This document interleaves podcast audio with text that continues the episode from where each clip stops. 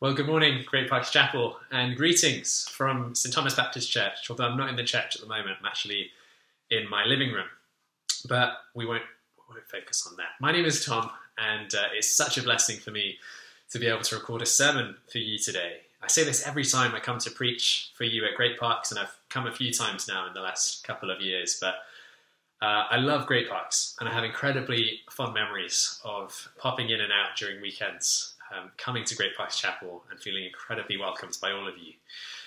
I was uh, all but adopted by Kev and Kath Bartlett with the amount of times that I was there, uh, the amount of times I was staying over with Tom and with Jesse and with the Sumption boys as well. John and Gemma basically became my youth workers, my church youth workers for a few years when they took me along with the Great Parks group to Big Church Day Out and to Spring Harvest as well.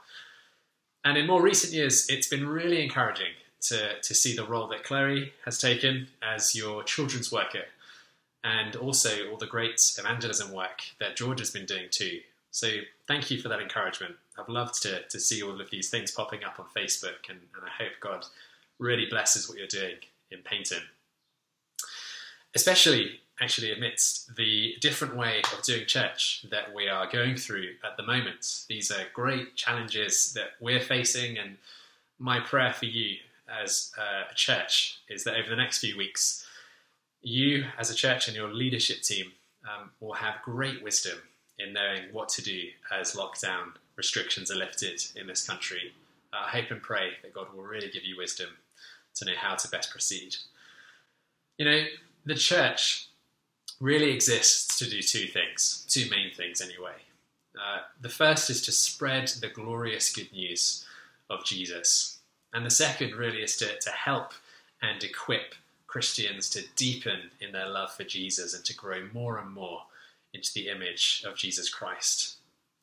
The passage we're looking at this morning is called Second Timothy, is the book it's from, and it's, it's chapter three, Second Timothy three. And in this passage, Um, we are told that the only way you can do those two things that the church needs to do, the only way you can spread the good news and help and equip Christians to deepen their love for Jesus, the only way you can do those really well is if you are encouraged and spurred on in the faith.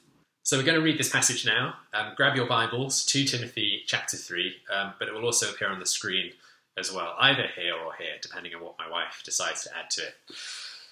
But let's read Second Timothy chapter three together, verses one to seventeen. This is what Paul writes to Timothy.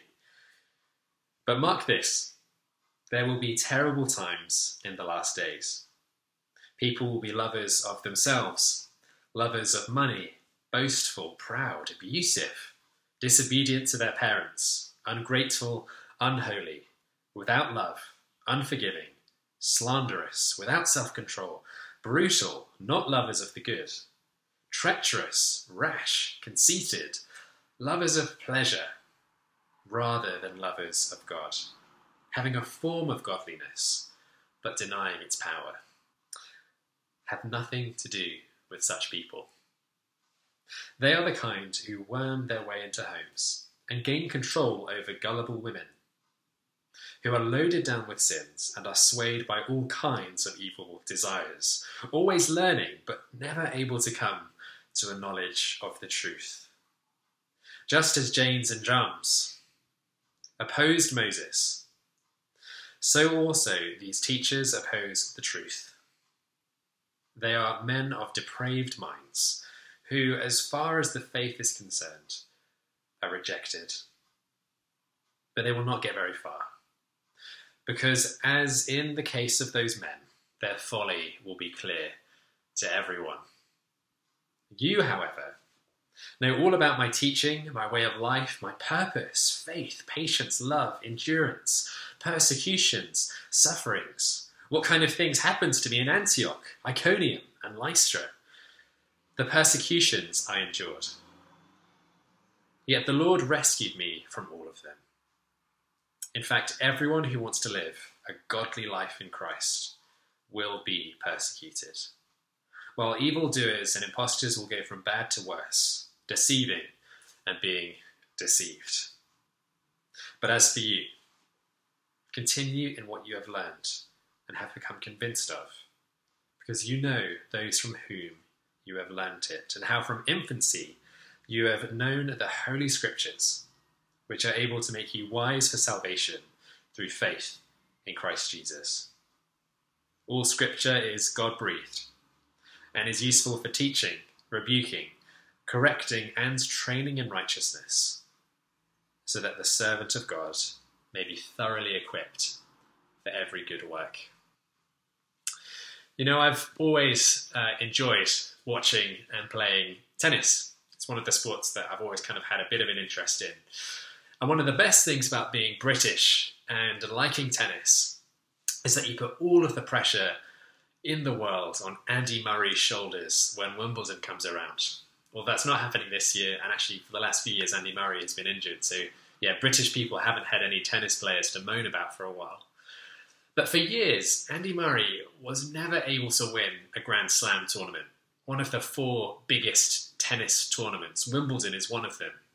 Everyone knew he was amazing, but he just couldn't get over the line and win that amazing Grand Slam, that first Grand Slam. And by twenty twelve, Andy Murray had lost in four Grand Slam finals. He'd been so close four times, but he couldn't do it. But in twenty twelve also, the former tennis player Ivan Lendl became Andy Murray's coach. And supposedly something, something really, really clicked when Lendl started coaching Murray. And in the two periods when Lendl coached Murray, these kind of periods of a few years, Murray won three Grand Slam tournaments and two Olympic gold medals. No other man has won two Olympic gold medals before in singles tennis. Something to do with Lendl really encouraging Andy Murray to be aggressive from the baseline. If you know tennis, that really means something to you. But basically, it doesn't matter, seemingly, how much natural ability or talent you have as a tennis player. The importance of having the right coach makes all the difference. Andy Murray, one of the greatest tennis players of our generation, until he had the right training, the right encouragement, he simply couldn't get across the finishing line and win that elusive Grand Slam. The reason I bring this up is because in the letter of Second Timothy, Paul, the Apostle Paul, is Timothy's Ivan Lendl. Paul is writing from prison to encourage and spur Timothy on to keep on holding fast to the gospel as he continues in his ministry in the city of Ephesus. And the advice that Paul gives Timothy is essential for him and the Ephesian church if they are to remain strong in the gospel and remain strong against false teachers and persecution. And actually, it's the same for you watching this video this morning. If you're a Christian, then, as I said before, it is your mission to spread the gospel, both personally and collectively as a church, as Great Parks Chapel. So Paul, the Apostle Paul, is your Ivan Lendl too. You need to listen to Paul's instruction in the same way that Murray listens to Ivan Lendl's instruction, in the same way that Timothy listened to Paul's instruction two thousand years ago when this letter was written. You need to listen to the words of Second Timothy in order to be spurred on and encouraged in faith. Now, I want to suggest to you that this passage is really Paul doing three things. He's telling us three things that we need to do to remain on the right track, to be encouraged and spurred on. The first is that we need to love God. Very simply, we need to love God. And that is verses one to nine that we're going to look at. The second point is that as Christians, we should prepare for persecution. Prepare for persecution. We're going to look at verses ten to thirteen for that. And then finally, we're going to look at this encouragement that Paul gives us to simply hold fast to Scripture. Hold fast to Scripture. And that's going to be verses fourteen to seventeen. So really three relatively simple encouragements, but when we really grasp them, that is all we need to keep on sharing Jesus and keep on growing in Jesus. So let's have a look. Love God, that's the first point, verses one to nine. And have your Bible open in front of you, because believe it or not, I'm going to be referencing it quite a lot. Now Paul, in the chapter before this one, in Second Timothy two, he, he's mentioned a group of people who have just been causing mayhem. They've been spreading a false gospel, a false message in the city of Ephesus. And all we know really is, is what Paul tells us in Second Timothy chapter two, verse eighteen. He basically tells us that there's this group who are just talking smack about the resurrection of Jesus. They're saying that the resurrection of Jesus isn't really real. And actually, Paul goes to the extent where he says the faith of some people has even been destroyed in Ephesus too. And in verses one to nine of this chapter, Paul effectively paints us a picture of what this false teaching will lead to if it goes unchecked, if it goes unchallenged. And verses one to nine are a bit like a funnel. Paul's references to false teachers generally, it starts very kind of broad, and then it narrows as he goes through it. The references become more pointed and more directed. So let's have a look. In verses one to five, Paul refers to false teachers in general. He tells us that false teachers are lovers of themselves and lovers of money. They've got all of these awful qualities that are listed out that give them a form of godliness, but actually they ultimately deny God's power. You see, these false teachers, they're like empty shells. They're like an Easter egg. They look great on the outside, but there's nothing inside. It's just hollow. There's nothing of worth. And then in verses six to seven, it seems like Paul switches to referring quite specifically to the false teachers that Timothy himself is dealing with in Ephesus. That these teachers take advantage of women in a, in a really sinister way. They, they worm their way into homes. They teach so much, but the people that they take advantage of never actually learn the truth. It's this idea of empty words. They hear so much, but they never learn. And then finally, in verses eight to nine, Paul gives two specific examples of two false teachers from the Old Testament who are named Jannes and Jambres. I, I think that's the way to pronounce it. No one, I don't think anyone really knows. Well, I definitely don't anyway. Now, if you don't know who they are, I don't blame you. The names are actually never, they're never mentioned in the Old Testament. But they're the names that in Christian tradition are given traditionally to the two sorcerers who oppose Moses in Exodus seven. And if you've seen the film The Prince of Egypt, then you'll know exactly who I'm talking about. It's these two guys who are sorcerers of the Egyptian pharaoh who try and kind of uh, explain and uh, disregard all of the miracles that God is doing through Moses.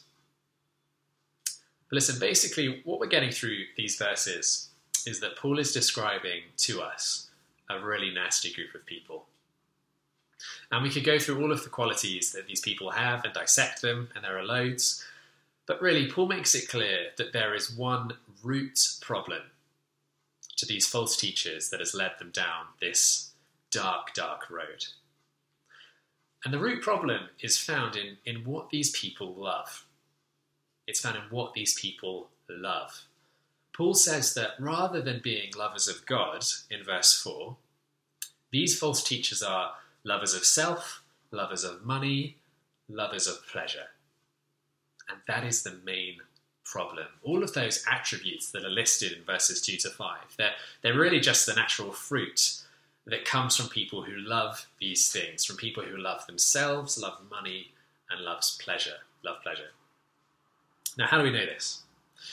Well, the Bible actually tells us that human beings are a little bit like trees. It's a theme throughout Scripture. It's present in the Psalms a lot. And Jesus himself, when he's referring to false teachers, similarly, in Matthew seven, he says this in Matthew seven, fifteen to eighteen. He says, "Watch out for false prophets," false teachers. "They come to you in sheep's clothing, but inwardly they are ferocious wolves. By their fruit you will recognize them. Do people pick grapes from thorn bushes or figs from thistles? Likewise, every good tree bears good fruit, but a bad tree bears bad fruit. A good tree cannot bear good, bad fruit, and a bad tree cannot bear good fruit." You see, those characteristics of the false teachers are indicative of where their heart is, of what they're rooted in. They're rooted in themselves, pleasure, money. And this is really something that goes back to the Garden of Eden in Genesis three.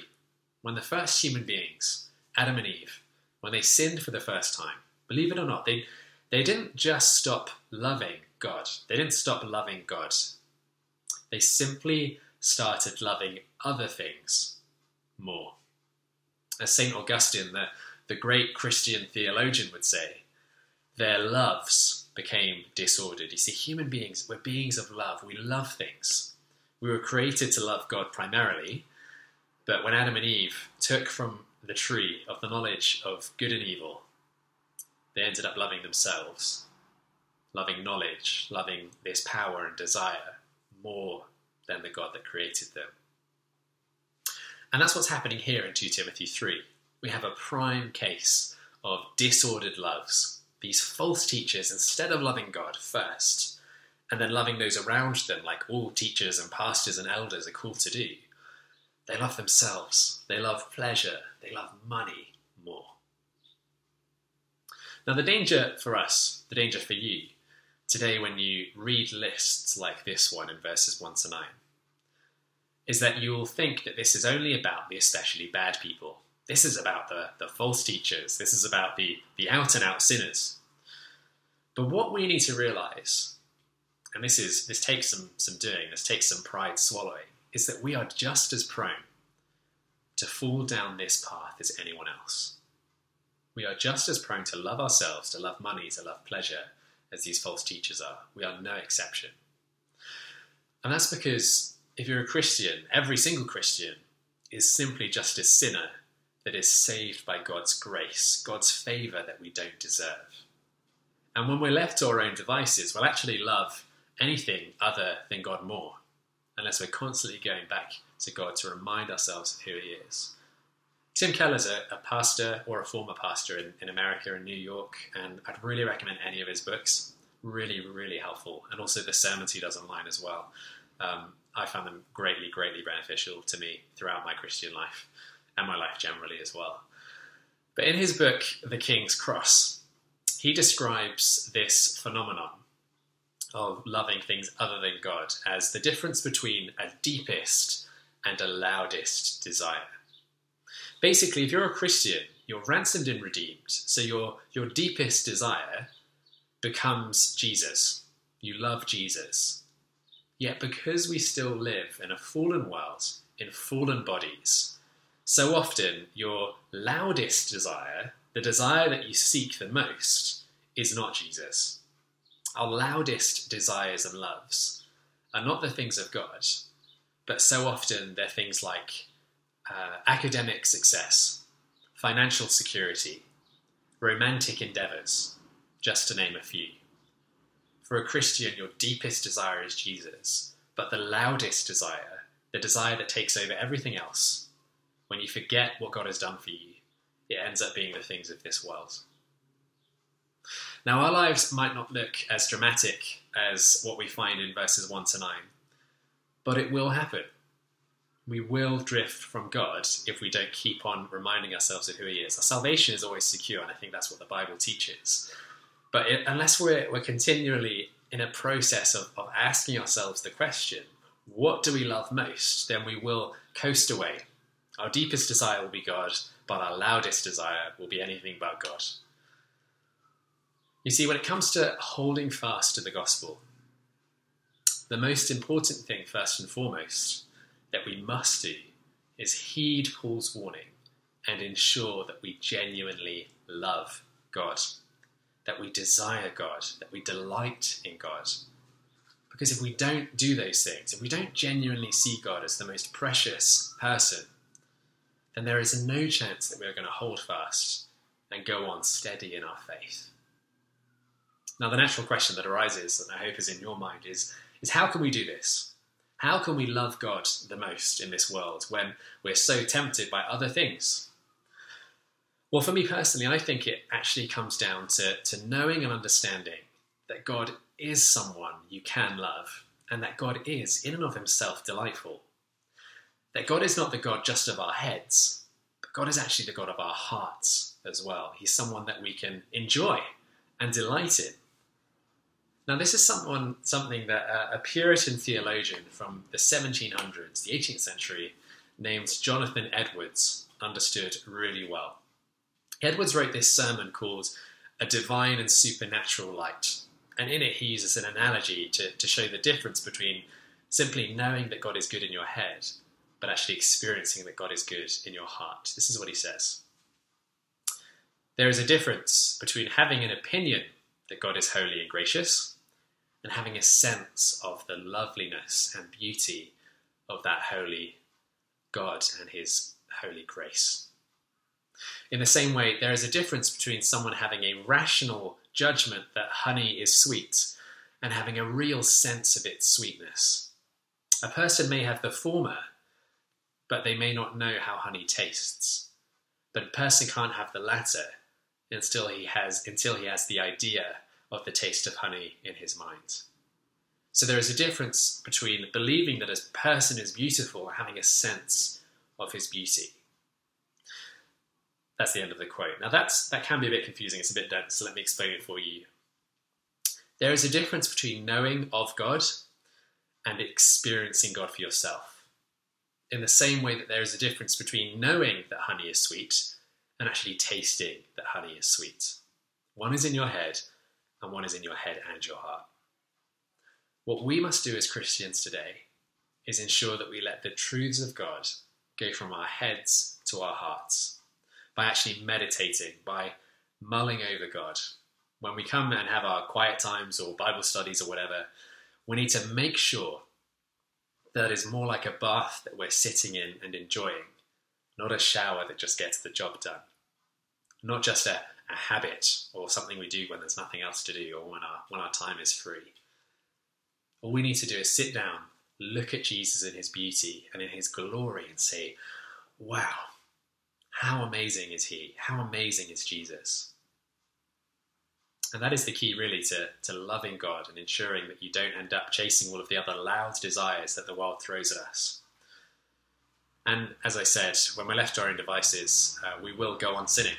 That's what Paul says. He says in his sinful nature he sins, but in his redeemed nature, in and of himself, now he's in Christ. He, he wants to do good things, but he can't. That's what he says in the book of Romans. So what we need to do is we need to ask God's help to do this. We need to ask for God's help because we can't do it by ourselves. That's the first point. Love God. We're encouraged to love God by Timothy, not be like these false teachers. Now the second point is that we need to prepare for persecution. And that's in verses ten to thirteen. So in the next few verses, Paul moves on from these false teachers and he focuses on Timothy and what Timothy should be like instead. The first thing Timothy should do is prepare for persecution. This is what Paul says in verse twelve. In fact, everyone who wants to live a godly life in Christ Jesus will be persecuted. I mean, wow, that's quite a statement. And the evidence for this is Paul's life. And in Paul writes in, in verse eleven, he lists off three places where he himself suffered persecution during his first ministry journey in Acts thirteen and fourteen, you can read about them. He says, Antioch, Iconium, and Lystra. These are the three places that I was persecuted. Let me explain briefly what happened. In Antioch, Paul was expelled. In Iconium, Paul was nearly stoned. And then in Lystra, Paul was actually stoned. He was dragged out of the city because people assumed he was dead. Anyone who wants to live a godly life in Jesus Christ will be persecuted. And it's the same today. Christians are, by definition, followers of Jesus. When we look at Jesus' life, we see a life that is full of persecution. The Son of Man has nowhere to rest his head. And that persecution of Jesus actually leads to his death on the cross. Now, Christians all over the world are persecuted, and yeah, we need to pray for the persecuted church. We need to do all we can to support our brothers and sisters. But for you in the U K, for me in the U K, our persecution looks different. It's not necessarily physical in the same way it is elsewhere. We're not at risk necessarily in this country of getting stoned and dragged out of the city. I think by and large, actually the persecution we face in this country is an intellectual persecution. Because people are at times fiercely opposed to the claims of Christianity, the claims that Christianity is the only true religion or that Jesus is king. And people will intellectually oppose the beliefs that you find in the Bible. And you need to be prepared for that, because if you're not, If persecution or adversity uh, to you being a Christian is a surprise to you, then you are really going to struggle to be spurred on in faith, to continue in the faith like Timothy did. If persecution takes you by surprise, then you're either going to you're either going to think you've done something wrong, because you're going to think, why am I being persecuted? Maybe I'm not doing the Christian life properly. Or you'll give up and you'll just not live for Christ anymore, because you'll say, well, I didn't sign up for that. I, I didn't know that the Christian life was so hard. But you know, in all of this, be encouraged. This is not a discouraging uh, statement that Paul makes. It's an encouraging statement that Paul makes, because ultimately Paul was rescued from all three of those places. And this points to the fact that ultimately, through Jesus, we are safe from the greatest persecution of all, and that is death itself. Because when Jesus took death and sin on his shoulders on the cross, he and then when he when he got buried, when he left sin, he left death in the ground when he rose again, victorious. And because of the resurrection of Jesus, because of Jesus' defeat over death and sin, you and I as Christians, we can we can face persecution with the absolute certainty that whatever happens in this life and in this world, we will be with our Father in heaven when we pass on into the next life. Now, I'd love to spend more time on this and flesh this out, but we've got to move on. If you want to know more about a godly reaction to persecution, though, then I would encourage you to just read the book of Acts. It's right after the book of John and before Romans in the Bible. More specifically, read Acts four and see it, just the most amazing reaction that Peter and John have to their persecution from Jewish leaders. So that's the second point, prepare for persecution. Let's, let's move on to this last point. Hold fast to Scripture. Hold fast to Scripture, verses fourteen to seventeen. So the last encouragement that Paul gives Timothy is to help his faith. And he's going to help his faith through telling him about the Bible. And what's great about this passage, this last little passage in two Timothy three, is that Paul doesn't just give us a blanket statement. He doesn't just say, hold fast to Scripture, in, enjoy. He actually tells us why the Bible is worth holding fast to and continuing in. Paul gives us one crucial statement about what Scripture is before practically telling us what Scripture can do. Paul tells us that Scripture, all Scripture, the Bible you have in your hands today, is God-breathed. It's God-breathed. And this means that Scripture is breathed out by God. In the same way, you and I breathe out breath, breathe in breath, push out breath from our lungs when we speak and breathe. So it is with the Bible and God's voice. You see, the Bible is a miracle in and of itself, because it is a book written by humans, yet it is divinely inspired by the Holy Spirit. It is the Word of God. And because it's the Word of God, the spoken Word of God written down for us to read, that actually means that the Bible has power. I don't know if you think about that when you hold the Bible. The Bible is powerful. We know that there is power in God's Word because at the very beginning of the Bible, God, what does God do to create the world? Does he click his fingers? Does he clap his hands? No.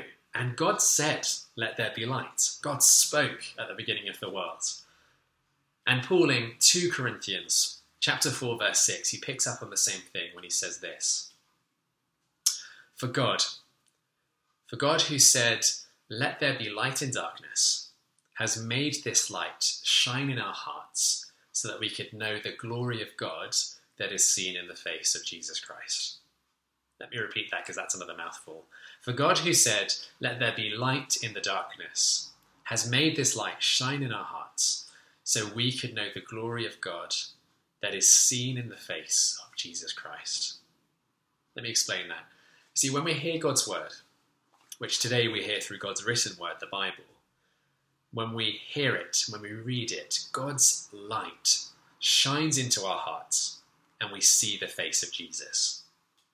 The same word that spoke creation into being is the word that creates new life in us by simply showing us Jesus, by showing us the crucified and risen King. That is why the Bible makes us wise for salvation, as Paul says, because the Bible reveals Jesus to us. when we look at Jesus, when we see his sacrifice on the cross, when we see his resurrection from the dead, we are given the opportunity to believe in him by faith, Paul says here. We are made wise for salvation. And let me give you one example from Scripture, just so you know I'm not making this up. We see the most wonderful example when Jesus uh, takes two men on the road to Emmaus, and he basically gives them a Bible study. Jesus walks alongside them, and he explains how all of the prophets in the Old Testament are actually speaking about him. They're pointing to him. This is what we read in Luke twenty-four, verse twenty-seven. And beginning with Moses and all the prophets, Jesus explains to them what was said in all the scriptures concerning himself. Scripture shows us Jesus. And then after Jesus disappears, these two men, they just look at each other and they say, were not our hearts burning within us when he talked with us on the road and opened the scriptures to us? And that personally is one of my favourite Bible verses, because that Bible verse shows us the effect of God's word speaking into our hearts. God's word shines into our hearts and it shows us the glory of the risen Jesus. And that should just cause our hearts to burn within us. It should cause our hearts to jump for joy. And when we when we when we view Scripture in this way, when we view it as God's word, when we view it as God breathed, with the power to change us, pointing us to Jesus and making us wise for salvation, when we understand that that is what Scripture is, it just makes sense to build your life upon it. It makes sense to, to use Scripture in the face of persecution, to seek Scripture for wisdom, for help, for guidance. When we see Scripture as God breathed, that is when we'll be led to verse sixteen. That is when we'll be led to understand the Bible, as Paul says, something that will teach us, correct us, rebuke us, train us, equip us for every good work.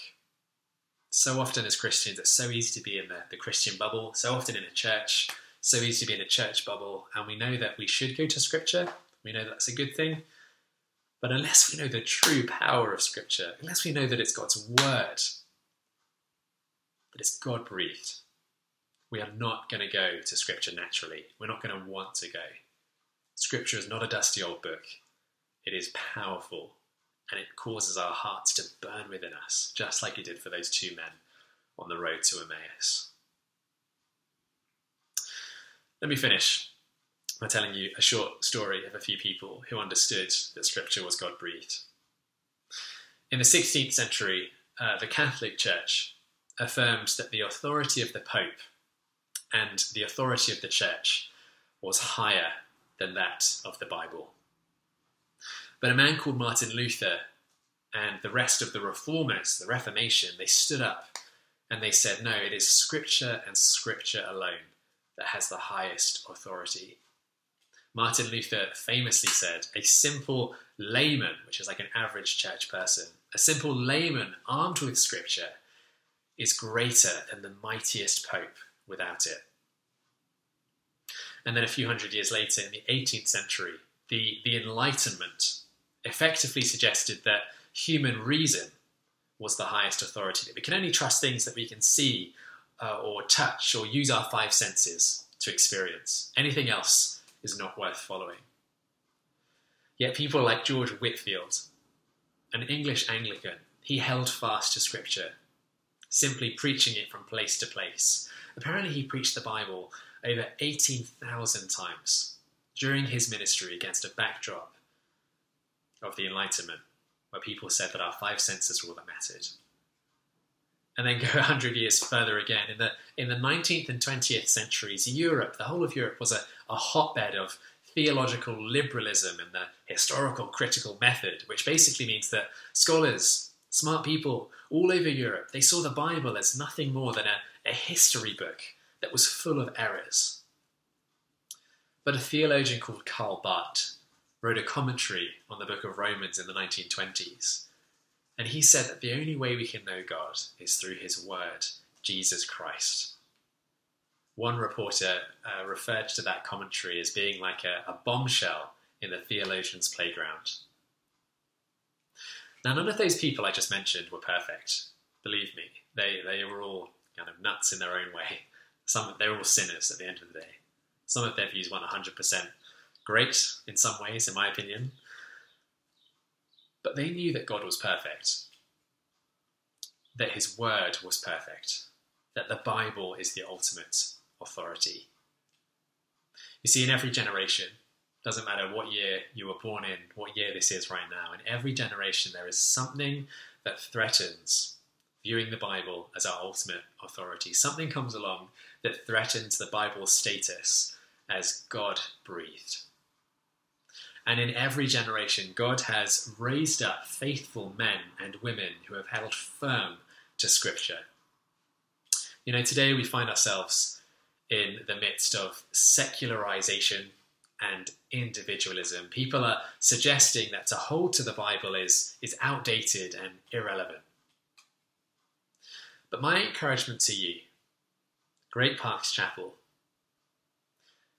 my encouragement to you is that you are to be the Martin Luthers, the George Whitefields, the Karl Barths. You are to be the people of this generation in this year of twenty twenty who stand up and say that the Bible is God-breathed, that the Bible is useful for teaching, rebuking, correcting, training in righteousness. My question to you is, are you going to hold fast to Scripture as your ultimate authority?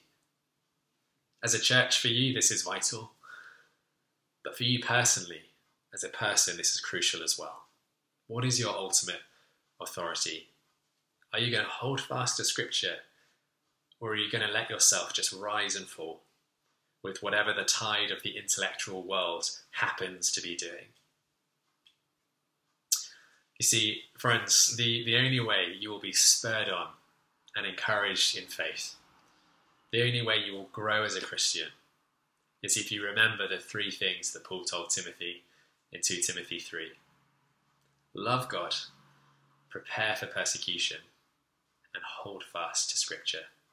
Are you going to do that? Let's pray.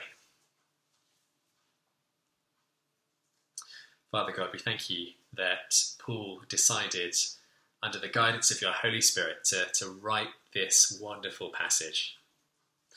In it, we are shown the warnings of false teachers. We're compelled to actually love God instead of ourselves. Will you help us, Father, to love Jesus? By the power of your Holy Spirit, will you draw us and stir our hearts to not just know about Jesus in our heads, but to love him in our hearts as well.